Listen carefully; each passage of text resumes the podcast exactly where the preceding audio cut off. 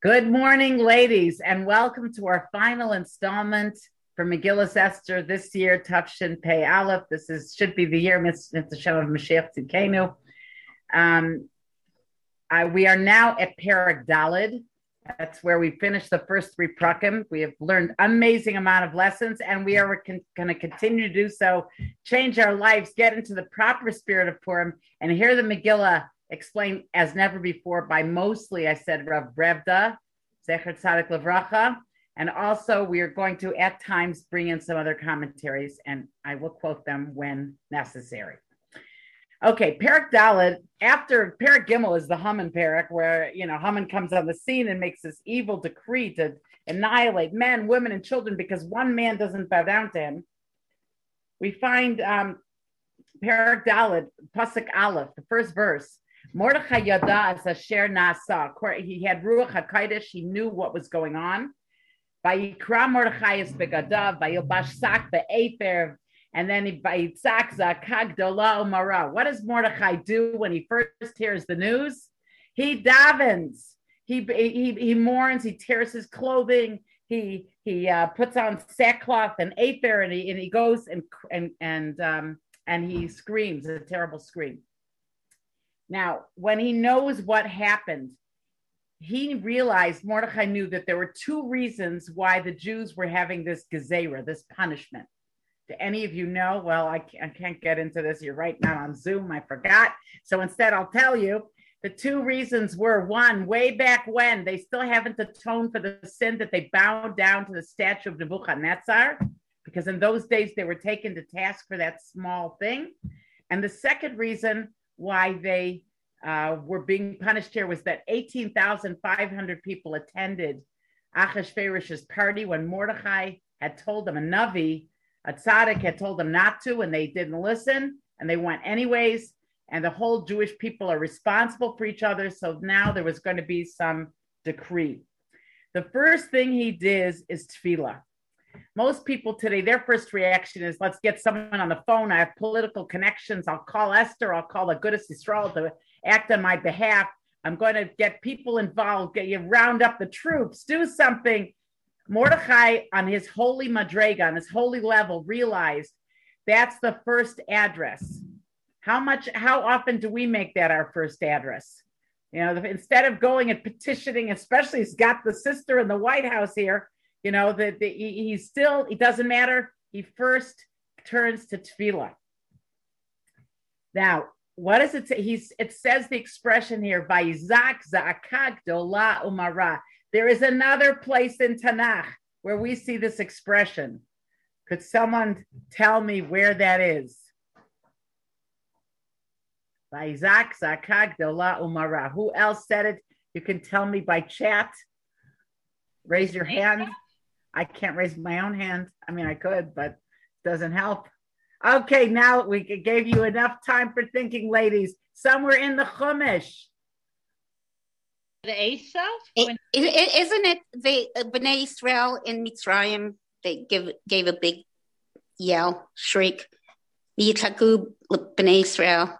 Okay, Bnei Israel. And Hashem heard them. By, by, by, by, by Nizak, and we cried out to Hashem. We say that in the Haggadah, but this exact expression is used somewhere else in Tanakh. Somebody else said something. I uh, not not Bnei Israel Mitzrayim. Somebody said something else. Esav. Esav.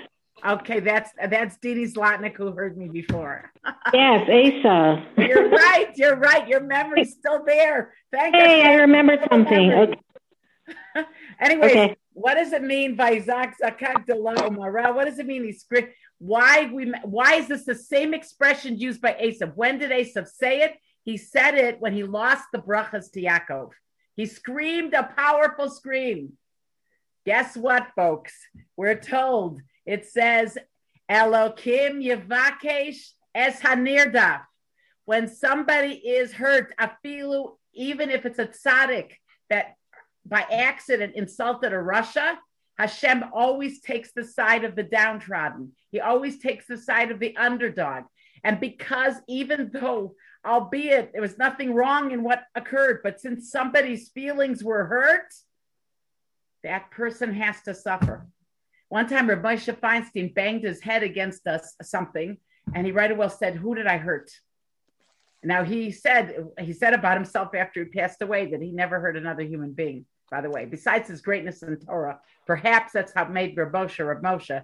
He said he never remembers in his life, and he did a lot of soul searching, that he ever insulted another human being.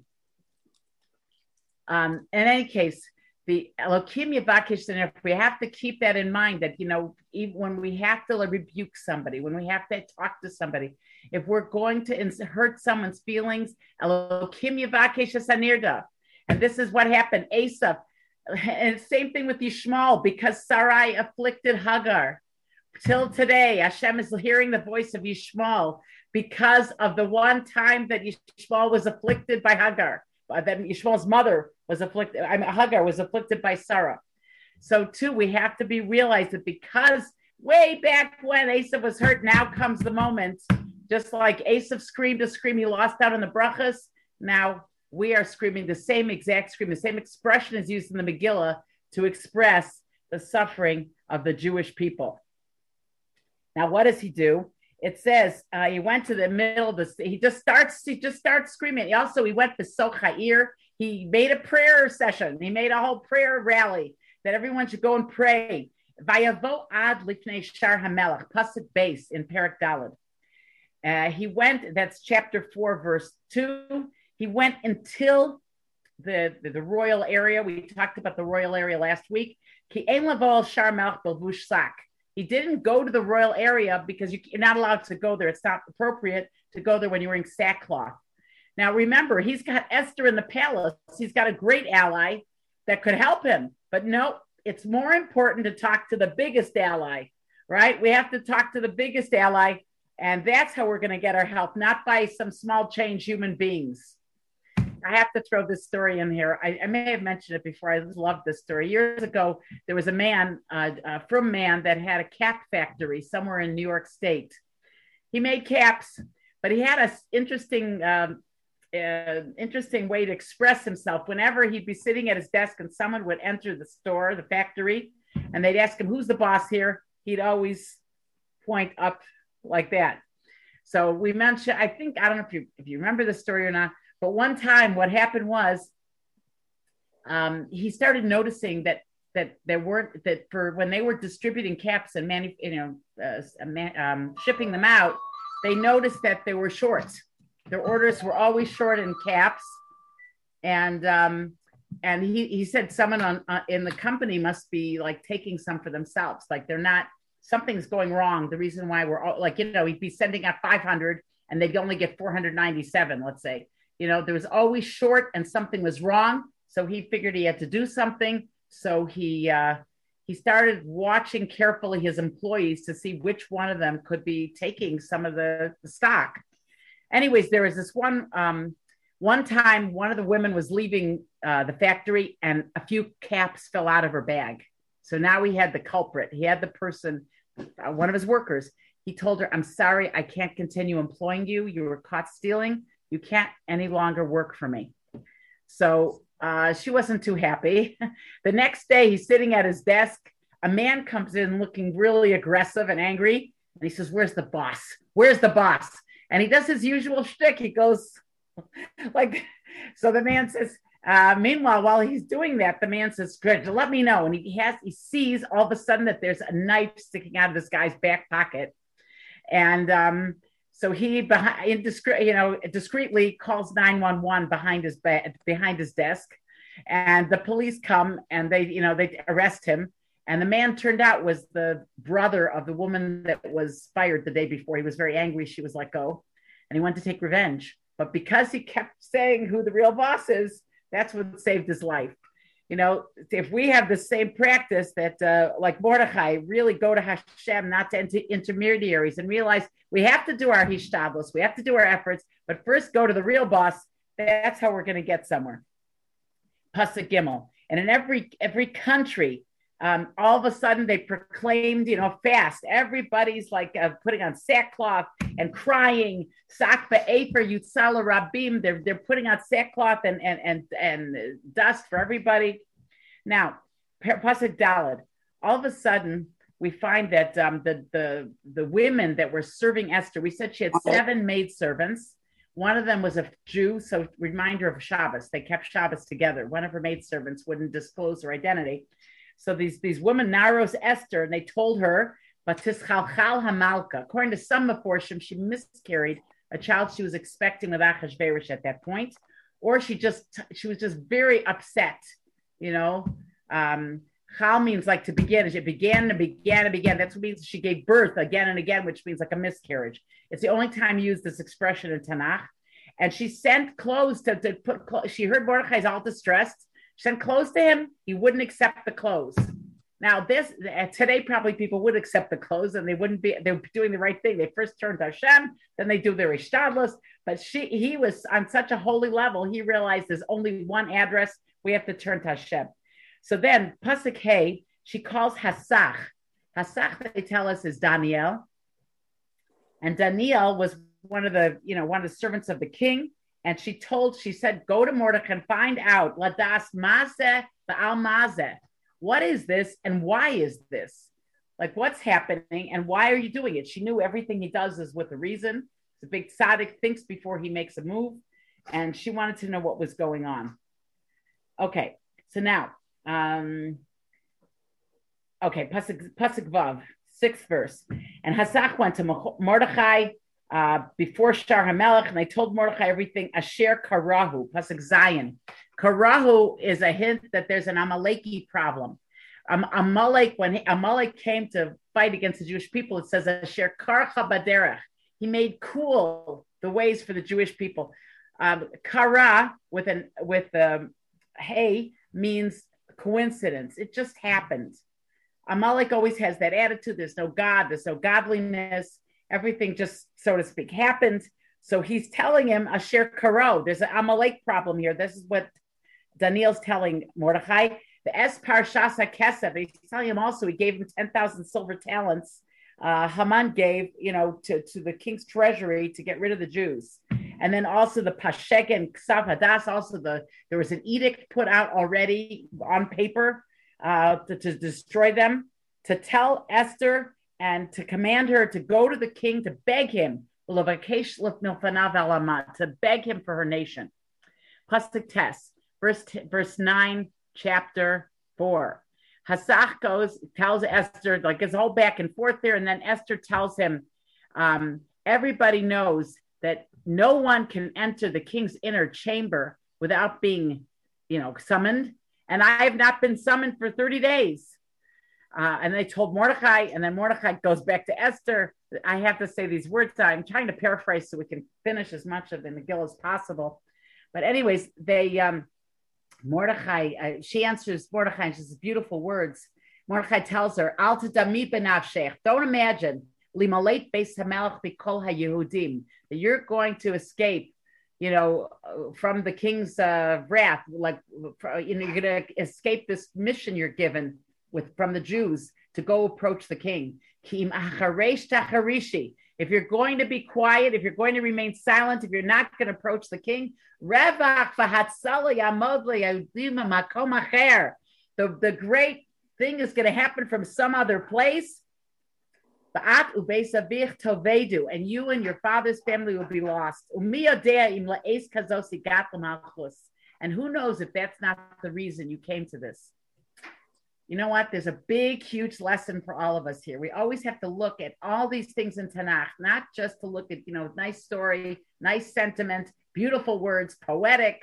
What is the message here for us? we each have a mission. Somebody asked me, I told you weeks ago about missions in life and everything. Here's another aspect to having a mission. And that aspect is if somebody is given an opportunity and he wastes it, who knows if he wasn't the one? Hashem has many messengers. If we don't do it, somebody else will. If we don't give the tzedakah for this shul or help help this group take care of these people or help somebody, Somebody else will. Hashem has many messengers, but who knows if that wasn't supposed to be our task? And then I, I feel we have to decry the use of the internet. How much time is wasted Who knows what we're supposed to do with that precious time that we were given? There are things we can do. There are people that are alone. There's people we can comfort. There's more davening to do. There's more stucca to do. We can help arrange things on the phone to help other people, help other organizations. We all need to unwind sometimes. We, but how much unwinding do we need already? I know a lot of people feel all this kind of emotions going on. We have to try to use these things to do tshuva, to, to do chesed, to do the things that we're here in the world to do. That's what we're here in the world to do you know. Let's remember these words when we hear the Megillah. If we are silent when it's our time, we the spotlight's on us now. We have something we could do for Hashem. Don't be, don't give up your opportunities. We have wasted opportunities. Someone approaches us. We have to know when to say no. Or Scheinberg, Zachar Tzadik, Levracha used to say about Chesed is a person who knows when to say no.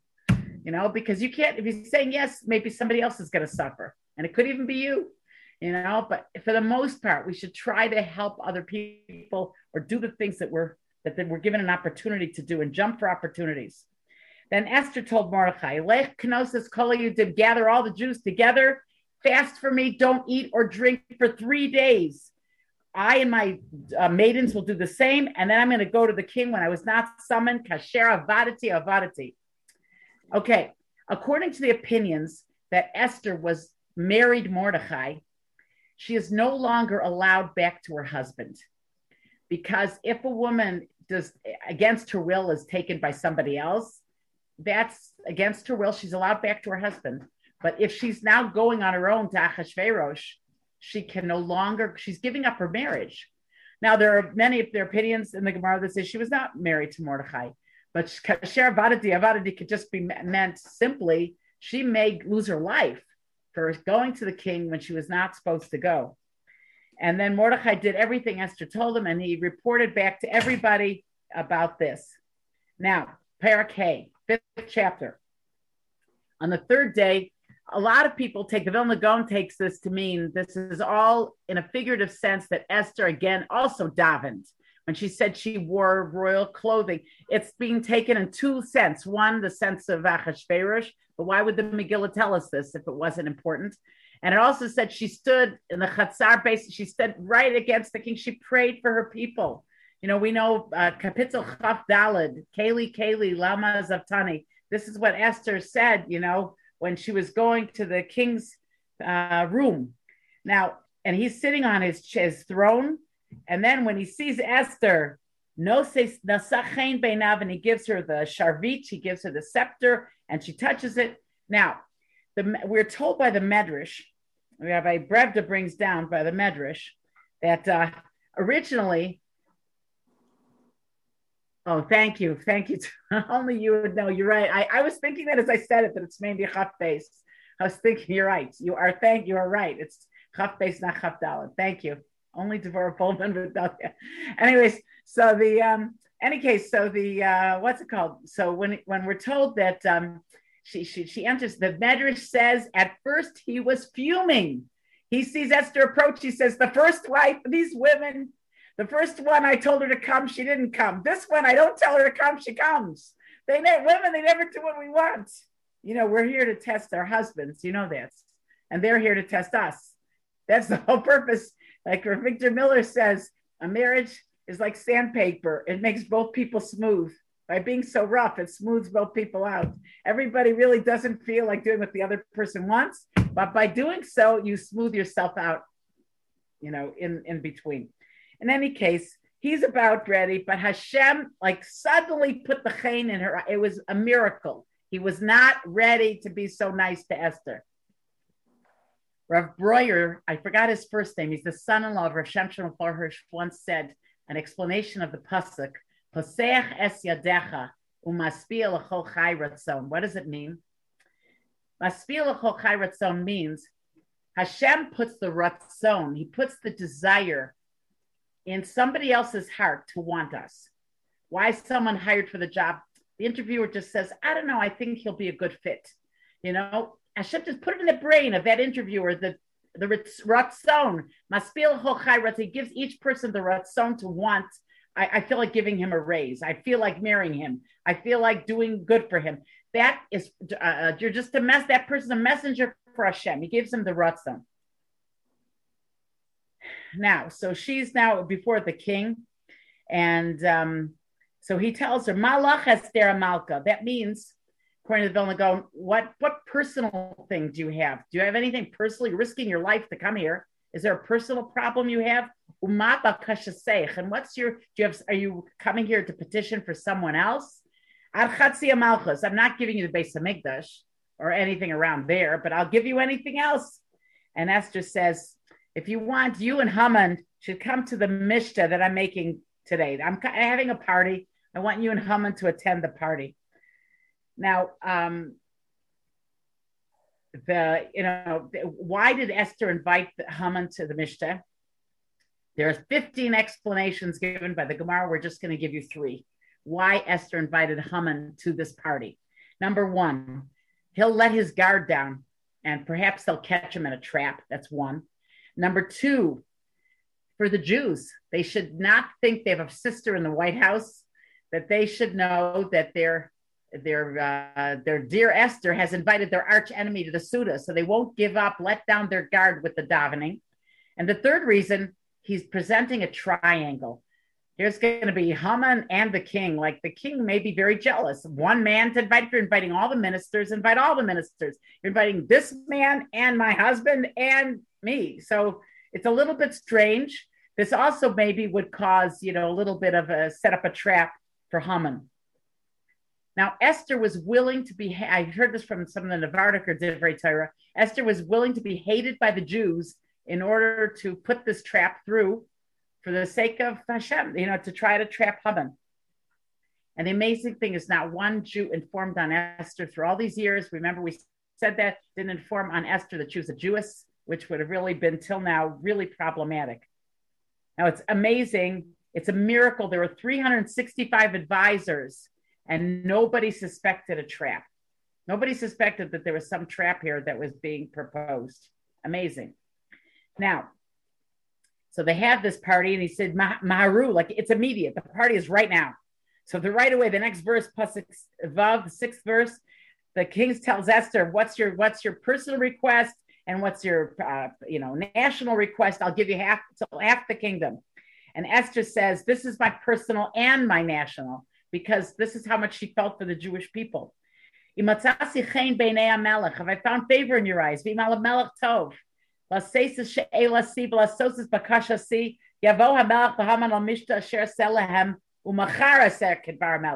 Come again to another party, and tomorrow I'll do what the king has told me to do. Now, why did Esther? First of all, Esther is risking her life. He invited her to tell him, reveal to him what's her thing she felt she she she davened to Hashem to see a sign. Now, this is something that I would like to explore for myself. I did not find any answers. I will try to bring this to you at some later date. But my question on this is, which is unanswered, is how can you, you know, ask for a sign? I don't know. I know Eliezer asked for a sign with Rivka. So maybe because this was a national thing, he was allowed to ask for a sign because usually, you know, we don't go by signs usually. I mean, sometimes you do. I've heard of cases where people were in trouble and they said, Give me a sign, Hashem, you still love me. I guess you it's not an Avera to ask for it. I just read something in this uh, uh, Zera Shimshon, where in fact um, there was a man in England who asked for a sign that Hashem loves him, that the rabbi should visit him and do Bikur Cholim. And the rabbi came that day. It was a man all alone who needed a guest.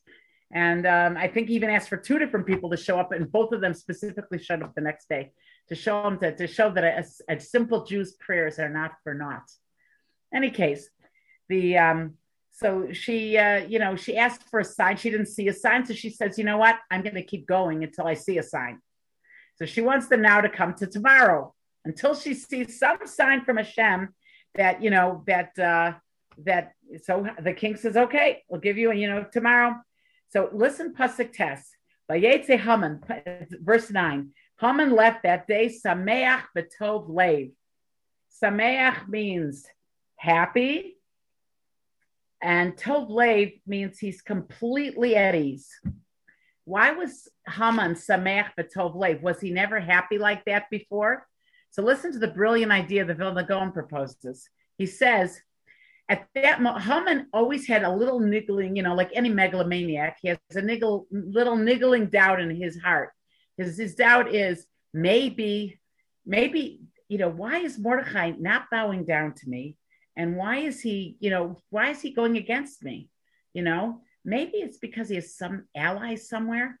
I did a background check and just like Trudeau, you know, can check on all your backgrounds and everything, and, and, and also the Facebook and all these other places can do everything about you. Um, I did a background check, and so far, I think everyone's a supporter. The only person I know, maybe I don't know about, is Esther. I don't know her background. I don't know who she is. Maybe it's connection with the queen. Maybe that's why Mordecai has the audacity to not bow down to me. So he's all upset. But now, when Esther invites him a second time to the party, he says, you know what? Even Esther's on my side. Everything's great. Everything's fine. He feels totally and completely at ease because there's an expression, I believe it's in Koheles. Dvor Bullman, tell me if it's a Mishlei or not. It says, Lifnei Shever Gaon.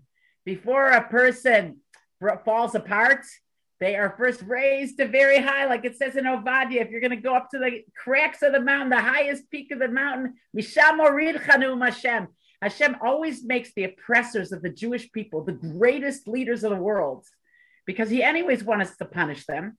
And these people think they're God's gift to man. And that way they really, you know, show what they're metal when they're given so much power. And then after that, they just burst their balloon and they're all gone. So what happened was the um, you know, so so you know, he, he goes home now, and, and when he when he when he sees Mordechai, Mordechai standing in the Shar Hamelech. Mordechai is not going into the royal area again because he's wearing sackcloth, but he stands right at the area where it's still right about right at the, the, the gateway to go to the king. And below come below zombie menu. Here in this t- occasion, before we said everybody used to fall down on the floor like Korib and, and Alenu. They used to fall on the floor, prostrate themselves before Haman. But and he was exempt because he's not in the Shar Hamelech. Only the people in the royal area had to prostrate. But he was standing outside the Shar Hamelech, Mordechai. Not only he didn't have to bow, but he didn't even flinch. He didn't tip his hat to him. He didn't like say your prime minister or whatever. Nothing. He didn't even move a muscle for him. And then Haman is he's filled uh, Al Mordechai Chema is filled with anger that one man doesn't bow down to him. As we said before, when a person has a desire for honor, there's no end to it.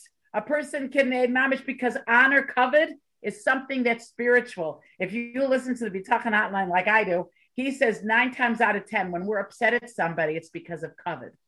Most of the time, when people, you know, like you expect your daughter in law to talk to you a little differently than she did or you expect your children to treat you a little differently than they did, or anything, most because kavod is the hardest trait to eradicate. It's totally a spiritual trait. It's not based on any physical thing at all. It's all spiritual. And people do deserve kavod. They do. There is because we have an neshama. We do deserve kavod but we have to fight that, that when it gets to the point where we're jealous and angry and and and and and, and um, vengeance, vengeful, and all these other things, we have to suspect ourselves of engaging in honorifics. But he said, Haman, he controlled himself for five seconds, and he went to his house, and he brings all his beloved people and Zeresh, his wife, and he tells them, look, look what he does to to calm himself down. What does he tell them? all his money. He's sitting there counting his money. I own stocks and, and, and, and, you know, the Trump hotel. And I just hope it'll stay, you know, and then he's talking about all his children. He has so many children and everything. I mean, the king made him a Gidloy, a Melech. He has his, uh, the, the king gave him, um, uh, Gedula. He gave him a lot of money and Asa Sherni Sola Sarim, he's the highest prime minister, all his kavod and, and Taiva and Kina and all the things that he has achieved, all the, the external trappings, which doesn't mean he's a better person. Um, and then he said, Lohivia Esther Malkim Amelech Mishta Ki'im Osi. He only brought invited me to the next and next um to the next meal. And also tomorrow I'm invited. Pasuk Yud Gimel, 13th verse. And all of this is not worthwhile because one man is not bowing down to me. Mordechai, I can't take it. I can't take it. Come on. Get your, you know, we do this too in our own little way. we say I'm not saying it's little. Sometimes people have major problems, but look what Hashem, we every kol neshima v'neshima, every breath we take, the, the the sky rising and setting every day. I mean, the sun rising and setting, not the sky. The sky is always there. We have all the wonderful people in our lives. We have so much to be grateful for, and we're always fixated on kol zeh nanu shoveli. This one thing I don't have, entitlement. Where is it? Do forget that Hashem gave us everything we own. Anyways, Rav Yehuda Leib Chasman, very famous story, but it's worth repeating. Yehuda Leib Chasman, Zecher Tzadik of Kaddish Lavracha, not Kaddish, but he was a Kaddish, each Kaddish, but he wasn't, he didn't die al Kiddush Hashem. Leib Chasman once said in Or Yahel, he mentioned kavod is so hard to get rid of. People should know as they age, your senses become dulled. You know, your taste buds are not as strong as when you were young, right? Your sense of smell maybe isn't as strong as when you were young. So usually he said when one person has one sense, one sense that's weak, other senses become stronger. Like often a blind person can hear better than a regular person. He says, what becomes more acute as you age? The desire for kavod gets stronger and stronger. You expect, I'm of age. People should already, you know, they have to look at me and feel, uh, you know, some kind of respect. I'm due respect. And uh, he was once at a meeting of Gedolim, and one person got up and he said, I'm 85 years old. I have one foot in the grave now. You have to listen to me because everything I say is totally the Shem Shemayim. So Ridoleb Chasman answers him, and I say, quote Harav, I'm sorry to say this to you, but as we get older, kavod, the desire for kavod gets older, and it doesn't mean that everything we're doing is the Shem Shemayim unless we think about it, because we have more of a desire for covet as we get older. So, any case, so uh, okay, now so and, and then Zeresh told him, Zeresh tells him a piece of advice. He says, You know, I see Mordechai, I don't know what to do. I can't take it. And tomorrow I'm second to the king and I'm going to be at this meal, but I can't take it. Mordechai, look what's going on. So Zeresh said, Yasu ates. A tree should be made. That's the proper dikduk here, the proper grammar. You don't tell Haman to do anything. You know, he's going to have fall into a terrible tantrum if you tell him to make the tree. She just said a tree should be made uh, 50 amos high. Amos usually is the length from your elbow to the top of your arm. And and and t- in the morning, tell the king, and they'll hang Mordechai on the tree. And when the king goes to the to the party, he'll be very happy. And Haman is very happy with this idea. He makes a tree, but there's a few details that that, that are added on. Rabbi Brevda, and he says like this: She was such a genius. She figured out the trajectory that when Haman sits at the party, they have to make the tree 50 amas high because from there in his backyard, he'll be able to see the next Mordechai, Mordechai swinging in, in the breeze. They'll be able to see from the 50 amos, from that far, he'll be able to see Mordechai, you know, swinging. And she says, What does it mean? Baboker? It's all by itself in the verse. It says, And in the morning, and more Lamella. She mm-hmm. said like this Listen, there's still a mm-hmm. chance that somebody was unchecked, even though this is Stalinist Russia, and perhaps there is one person that favors Mordechai. So you know what? You a, a, king gets up maybe 11 o'clock in the morning, you know, just like people do Sunday morning. Sometimes they say we had a light Lava Malko, we're going to get up for davening at 11. You know, so she said, "Let you get you get up at 4:45 before Hashkama. You get up before Netz. Get up in the morning before anybody comes. Be first in line for the king. Therefore, nobody can influence him for Mordechai. You just tell him, you know, your thing first. You'll be the first person. Tell him about that hump that Mordecai doesn't bow to you, so he's a threat to the monarchy. He's a threat. He doesn't bow to you, so even more so, he doesn't believe in the king. And then you'll go. He'll be hanging. You'll sit there at the at the mishta. You'll be very happy. And Haman liked the idea. They may end by Ya'as ha'etz. That means Haman himself made the tree. He made. He constructed the gallows himself. It says um, what is it called? I have Ahava mikalkelis ashura. Love breaks all boundaries. Usually, when you love somebody, you don't have to follow the rules. You're just so crazy. You'll call in the morning, you'll call at night. One person once said that being in love is like having the flu. any case, the um, any case, so the uh, so so what happens is that Haman, like uh, just like Avram, he had to we we do bris milas in the morning, like Avram did. Like it wasn't an easy thing to do, but his love of Hashem, he says, I'm going to do right away in the morning and do the bris milah, even though it's hard for me to do it. We do it first thing in the morning. Haman couldn't wait; he couldn't sleep all night. He's up and he, he's sitting, busying himself making the gallows. Now, something else happened at this point that's mentioned in the Medrash that, uh,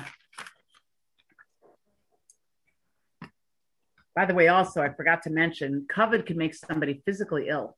Kinetaiva and kavod, any three of them, the desire for wealth, the desire for uh, jealousy, or, or, desire for honor, person can physically ill.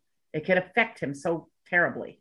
It could be get to the point of, of I want someone to die from some stupid thing you got to get out of your head. Okay. Anyways, now, so what happens that night? Medrash says that Haman goes to Shushan. He wanted to see the last night of his life. There were 22,000 young boys I, I don't know what the age they began fasting, perhaps six years old, a gil chinuch, the age of chinuch. But everyone, men, women, and children, fasting three days straight. Haman said to all the children, I'm going to shackle you. All 22,000 children, I'm going to put you in chains because tomorrow, the night is your last night in this earth. The Heilige Jewish mamas, the holy Jewish women, what did they do? They, they went to their children. They said, My kindlech, You've been fasting for three days. I don't want you to die now. I want you to die al Kiddush Hashem tomorrow morning. Can you imagine? This is the Medrash says. I want you to die al Kiddush Hashem. Please take a little bit to eat to break your fast now, so you'll be alive for the morning. So when Haman kills you, you'll have died al Kiddush Hashem. You'll go to a holy place. At that moment, Nadadash Nas Hamelech, Hashem said, Enough. Jewish women are already giving me a hard time. The Jewish children are already suffering. Now it's time to bring the Yeshua. Now it's time to save the Jewish people. That's what four o'clock in the morning, approximately. Um, Achashverosh wakes, wakes up from a bad dream. What is his dream? It says Nada Dashnas Hamelach. What was he dreaming about? He's thinking, you know, usually it says 99% of dreams are things we're worrying about. So he's thinking in his dream, he's thinking, why is Esther not telling me her what she wants? What could be going on? Is she, is there something, you know, is there something that, uh, is there something that, that, that's against me that something is somebody plotting to take me and he's hearing voices Haman wants to kill you he's he's not he's he's all confused he's feeling like what is going on why is esther not revealing so what does he decide maybe there's something somebody politically against me maybe let me look in my book of chronicles maybe there's somebody I, that once did me a good turn I never repaid, and they're upset at me. So he decides to take out his Sefer Azechronos, his book of chronicles, and they were read before the king.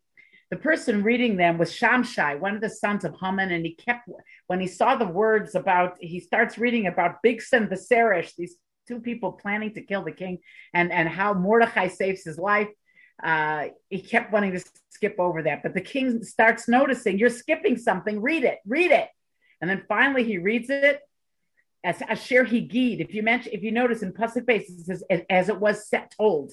In other words, he didn't want to tell it. It was written, but he didn't want to tell it. It talked about Bigsan and VaSeresh that were trying to plot to kill the king's life, and here Mordechai overheard them, and he understood their language, and he had had them, you know, had them killed. And then the then the king asked the question, Mama say Yakar Dula Mordechai. Was Mordechai ever given Yakar means was he ever given some type of honor? And Gedula is money. Was he? I'm sorry, Yakar is money. I'm sorry. Oh, they always mix this up. Yakar is kavod. Yeah, and Gedula is money. Was there ever given? Was he ever paid back this way? And Nare Hamela, who's here? Nobody's there at four o'clock in the morning except his pages. Again, the small people save the day.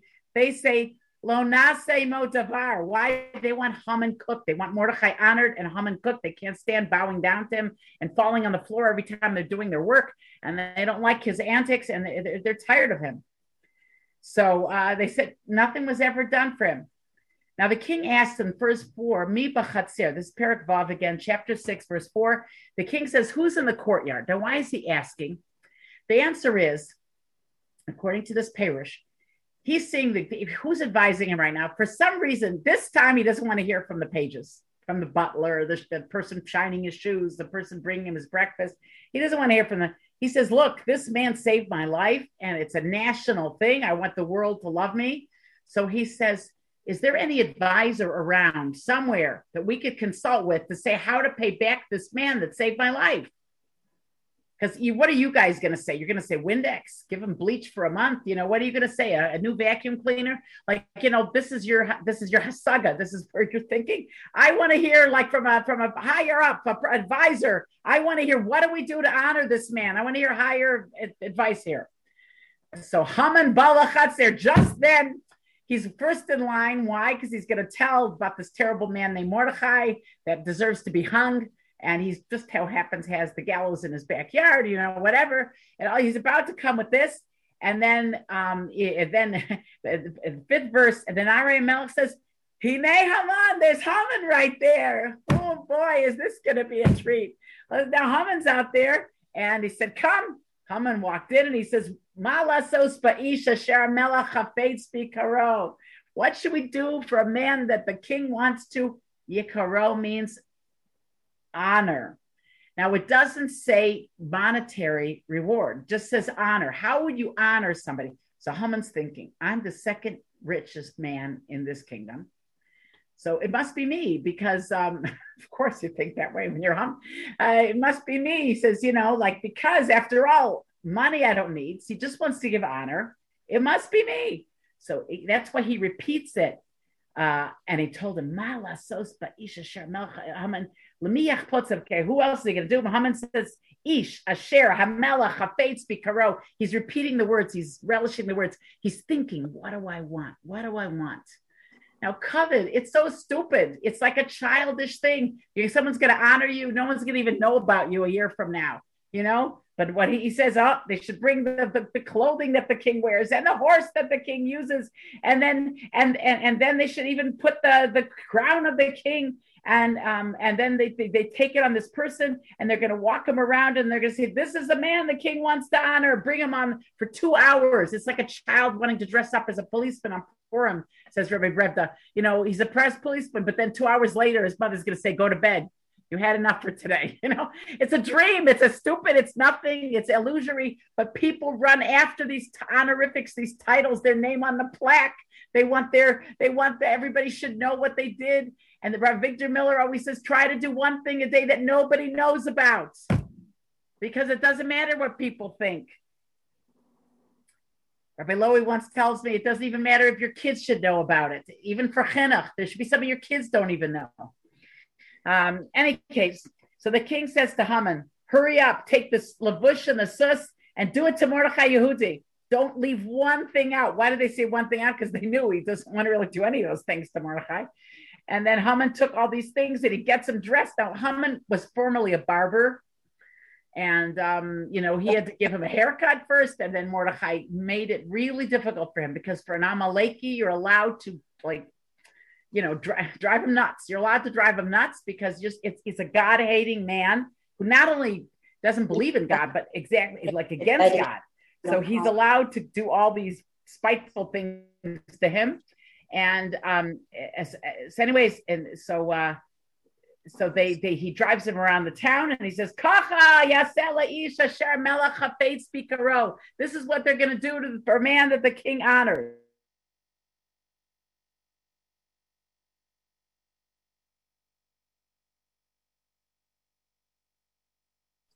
One one moment, Mrs. Weiswasser. One moment. We're just we're having a little technical difficulty. Okay, my apologies.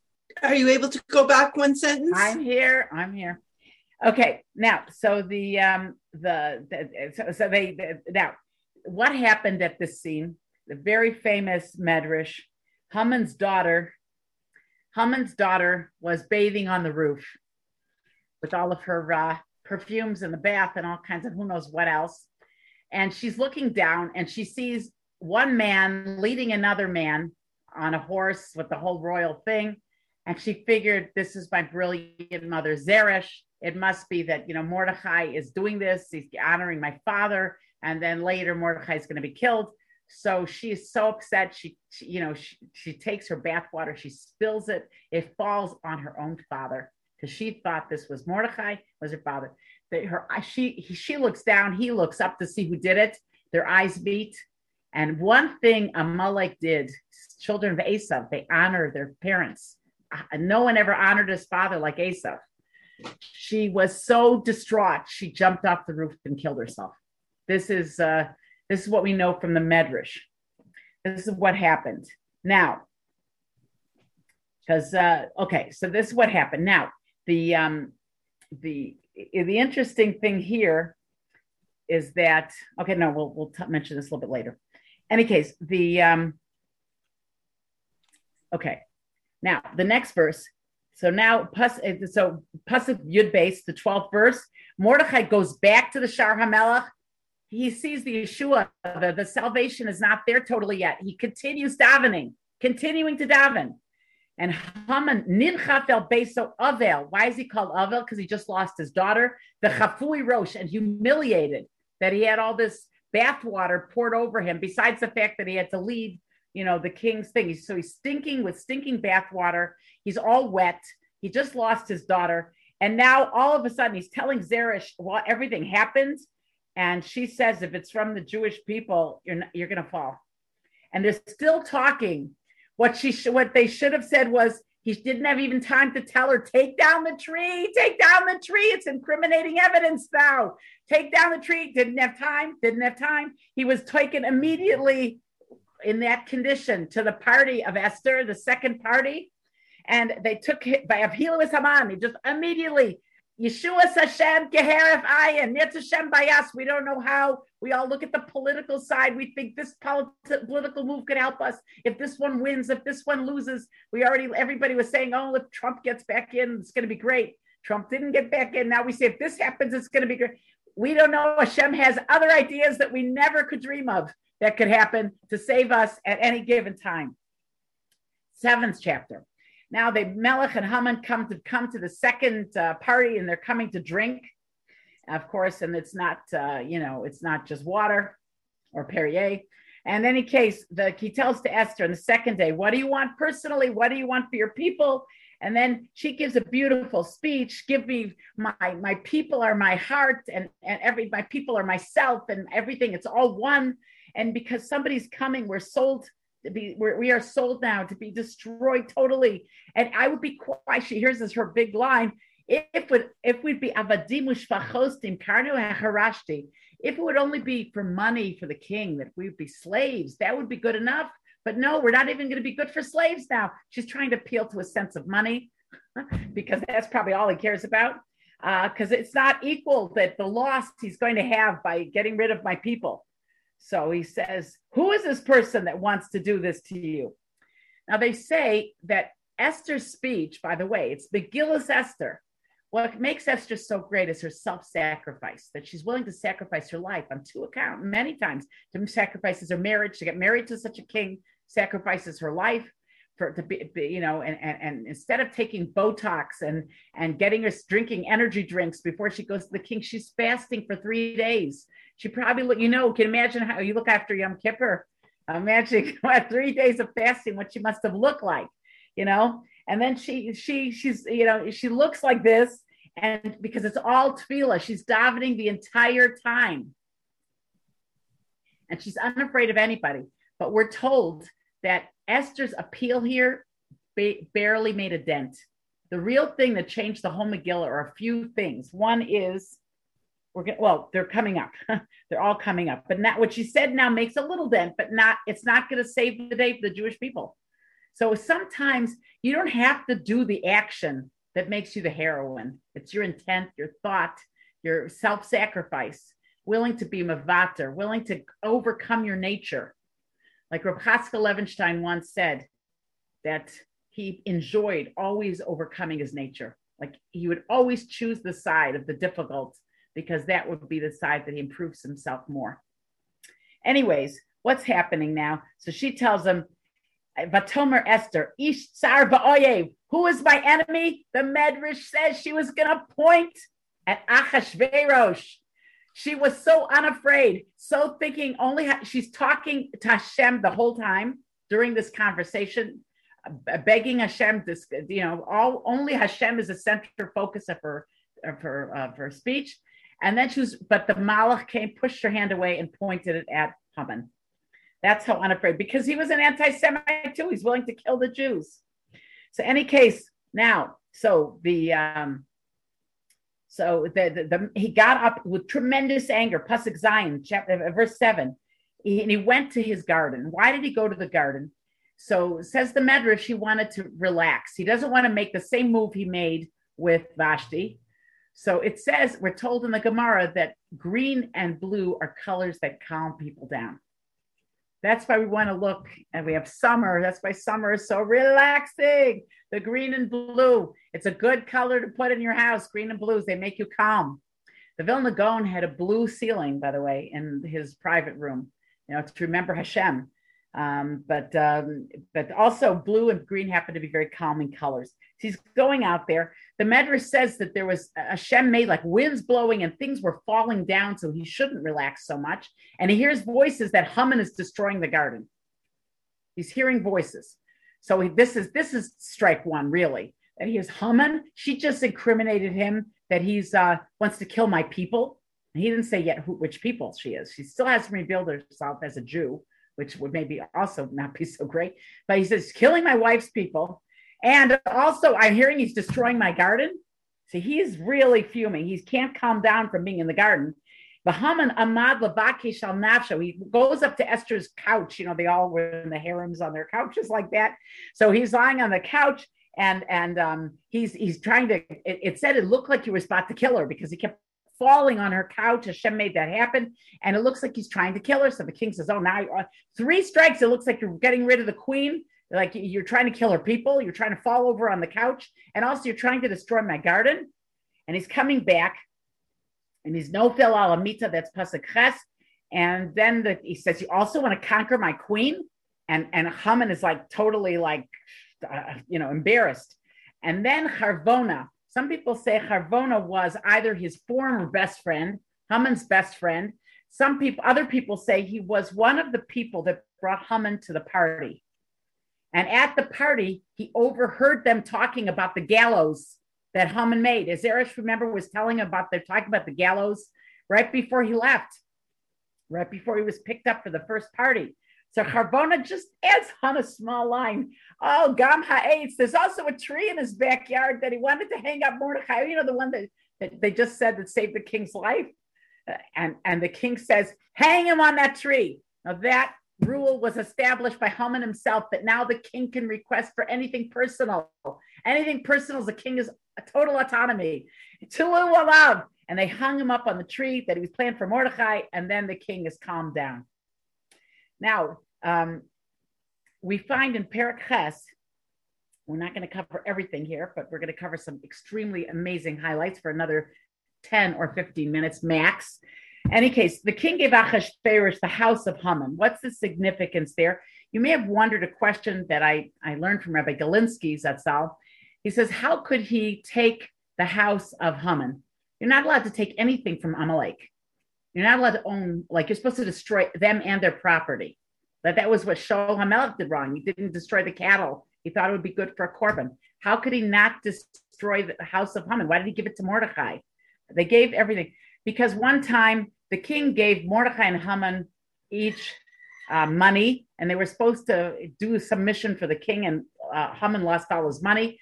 So Mordecai said, "I'll lend you money, but you have to agree on paper to be my slave." So Haman signed to it. So now anything that belonged to Haman really belongs to Mordechai. That's how we got around that loophole that everything belongs to him. But there's another big message. And that message, he says, is the idea of fighting the Yetzer Hara. We have to know when we see some sinister enemy, be it a politician, and there are plenty of them today, be it governments, be it anything that looks that they're out to harm us in any way, we have to realize that ultimately that person is going to have a downfall. Am Yisrael Chai, the Jewish people always live, and so too the Yetzer Hara. It may be a, momentary temptation, but ultimately it fades away. You know, like it it fades away, um, and afterwards you see that it was nothing. You see the whole thing was nothing, and it meant nothing. Something that really seemed like a real threat is gone. Look at all the horrible enemies of the Jewish people. Where's the Greek Empire? Where's the Roman Empire? Where's the Spanish with all their inquisitions? Where are all the, you know, the the the the, the Bolsheviks?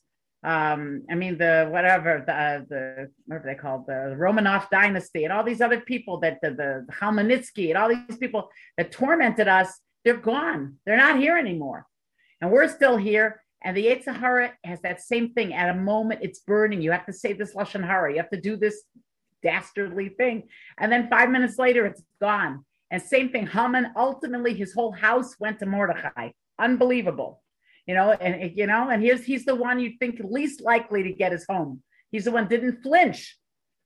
Uh, then he gave him his ring and he gave to Mordechai.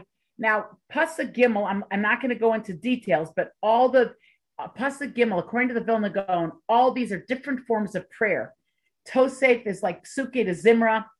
Uh, to Daber Lifnei HaMelech is Vaidaber Hashem Moshe Lemor, that's Shema and she fell, that's Tachanun, and she cried, that's Shmona Esrei. She was still davening because they still didn't take away the decree from the Jews.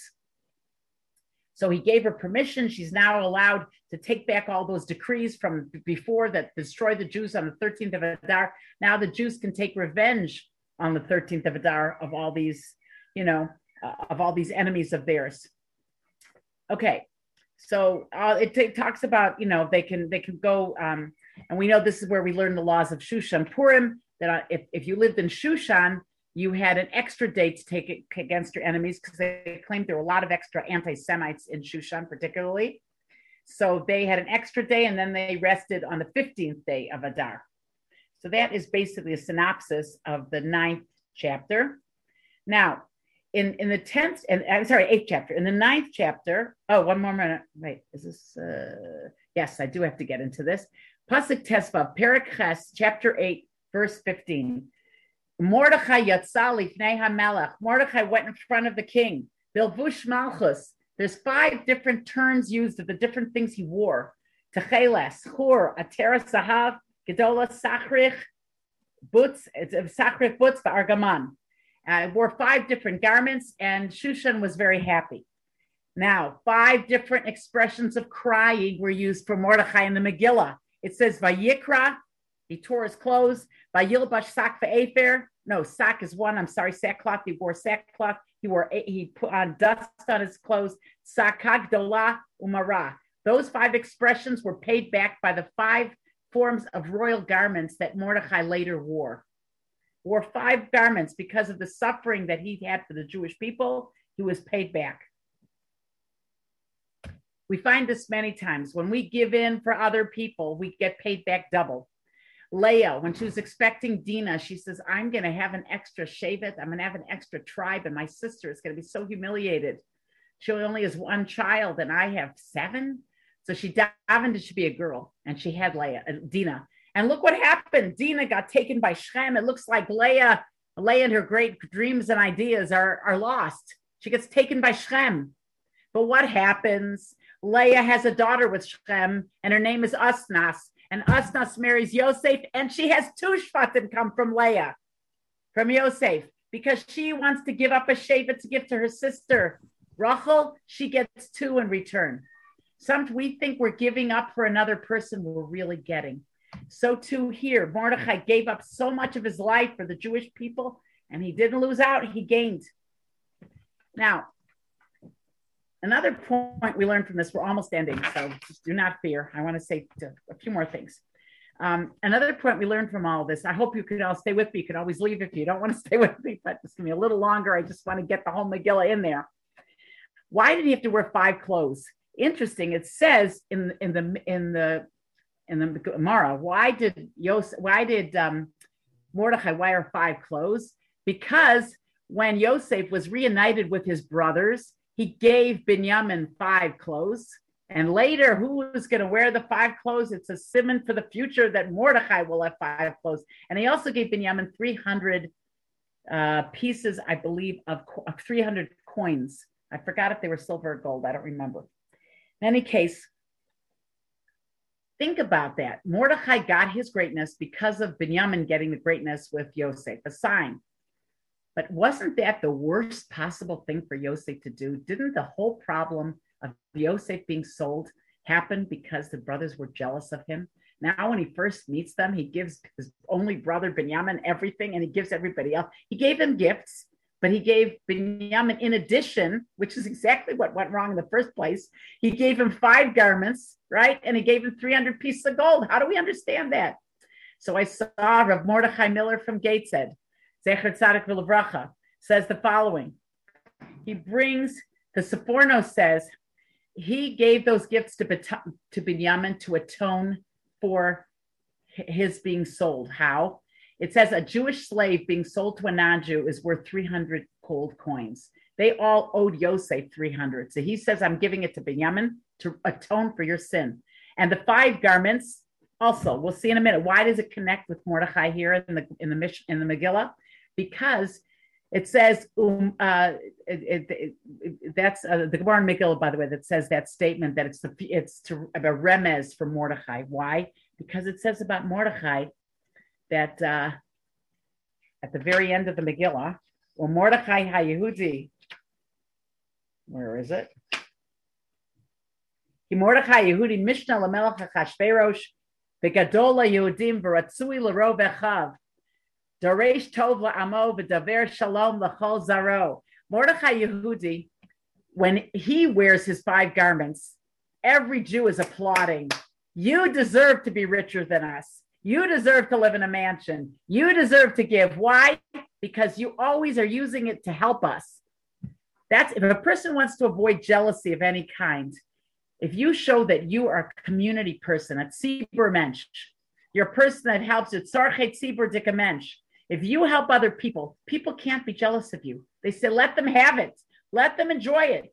So the same thing when he gave him the five clothes uh, to, to Binyamin, he's trying to show, I'm giving you 300 coins to atone for you. The five garments are also, you should know anything from now on that somebody else acquires. I'm doing it out of all my love. You can't hate a person like that. You can't hate a Mordechai. You can't hate someone that's only been out for you all the time. Okay, so let's just finish up here a few things, a few different ideas. One is we have to remember something, but this whole idea, so much of Megillah is it says he's Gadol, he's Mordechai Gadol. The only other person called Gadol in the whole Tanakh is Moshe Rabbeinu. Why were they both called Gadol? Both these people were willing to stand up for the truth, even if they were unpopular. This is a big lesson, says the Sifsei Chaim. The more you are unafraid to stand up for Hashem and not be embarrassed, the greater you become. And he even ventures to say, the Sifsei Chaim, the countries which were the most assimilated in World War II were hit by, were, were, uh, were eliminated by Hitler. The less, like Hungary was one of the least assimilated countries. It was the least attacked by Hitler compared to other places which were more assimilated. So we have to believe that if a person speaks his mind, he doesn't lose out. This is very important for ladies to remember Shalach Manas time you know, not to impress people. We're not here to impress people. We're here to, to, to do just like to give. We are here to give on Purim. Haman wanted to, to, to destroy all the Jews. We're here to give. We're here to give and give and give and care and not to think what people think of us if it looks nice, if it doesn't look nice, if it's uh if the bows are are not on straight, whatever. You know, we're here to to to make another person feel good. We're not here for ourselves. Another thing to think of, you know, Purim is supposed to be the complement to Yom Kippur. Yom Kippur, we totally deprive ourselves. And um, on Purim, we totally use this world. We show, you know, in, in, in, this is the time the Jews reaffirmed their commitment to the Torah, even when things were hidden. It's a hidden day, but we are supposed to feel inside about Hashem, even though everything outside of us is crazy. And for a woman, it's not just crazy, it's very difficult, a lot of work, a lot of work involved in. It's constant on the go. But if our kavanas are proper, if we think of Hashem, if we think of what we're here in the world to and don't get taken by this world, which is the biggest test, then we're really affirming, reaffirming our commitment to Torah. The ten, the the, the luchos were given on Yom Kippur, the second set, and and that's when we accepted the Torah, so to speak. But we did it with deprivation. Now we're doing it with simcha. We are accepting the Torah. That's why it's a coupling to Yom Kippur, and it it, it, it fulfills this. Also, one more thing we should keep in mind is um, so we said a lot of things today. We talked about not flaunting what we have, how to fight the Yetzer Hara, to remind ourselves that um, that ultimately Yetzer Hara is just temporary and then it, it leaves us. Where we talked a lot about the tefillah, tefillah, tefillah, the whole Dalet and, and, and a lot of Ches, all about tefillah. The little people matter. How this whole thing unfolded was beyond understanding. How this whole story, how how Haman happened to be there, and the whole thing, how they happened. The last thing I want to leave you with is something you may have heard before, which is amazing. It's been studied. There are three small letters when they talk about the ten sons of Haman being hung uh, there's three small letters in the Megillah, and the three small letters are Tuf, Shin, Zayin. That works out to 1946. In 1946 were the Nuremberg trials, and 10 Nazis were hung at that time. Actually, one Nazi died in prison that day, and that was Goebbels. Goebbels was gay. He declared himself later gay. That could be equivalent to the daughter of Haman that died on that day, by the way. That, that's how it works out. The 11 children of Haman died that day. 11 Nazis were killed. The 10th Nazi to be hung said Purim Fest, 1946. Who would know that there's an allusion to 1946 in the Megillah? The Megillah is our, our book for Gullus. And Mitzvah Hashem, this should be the last time we have to read the Megillah. Maybe we shouldn't even make it to the Megillah. Mashiach should come today, right now, this minute, with Cookie Dubinsky and Rivka Shabsov leading the way. But in any case, we in any case, we um, we we feel that um, the you know that if we want to have Mashiach, we have to have these midas that are that they're willing to sacrifice for Hashem, not to be afraid of what people think, to not let the hour terrify us. That do tshuva, we should do tshuva shlema no matter what the decree. Look what happened, Purim Fest 1946. It, there was some kind of payback. Of course, they're going to get a bigger fire roasting in the world to come for all of them and, and their deeds. But right now, this is what we did see that there was a manifestation. Why did he say the word Purim Fest? It was not Purim, they killed, they died. They saw 10 people hung. It was quite a quite a manifestation if you think about it. And we have to think how this world is a temporary place and we have to sanctify it by our deeds on Purim. I thank you for listening. I thank for the amazing, stupendous, one and only Rivka who makes this happen. And I thank all of you lovely ladies who I enjoy seeing and spending time with. Thank you for listening. I wish you all a freilacha, a freilacha Purim, a simcha Purim, Purim Sameach, and Kol Tuv Salah. Sameach. Thank you. Devorah,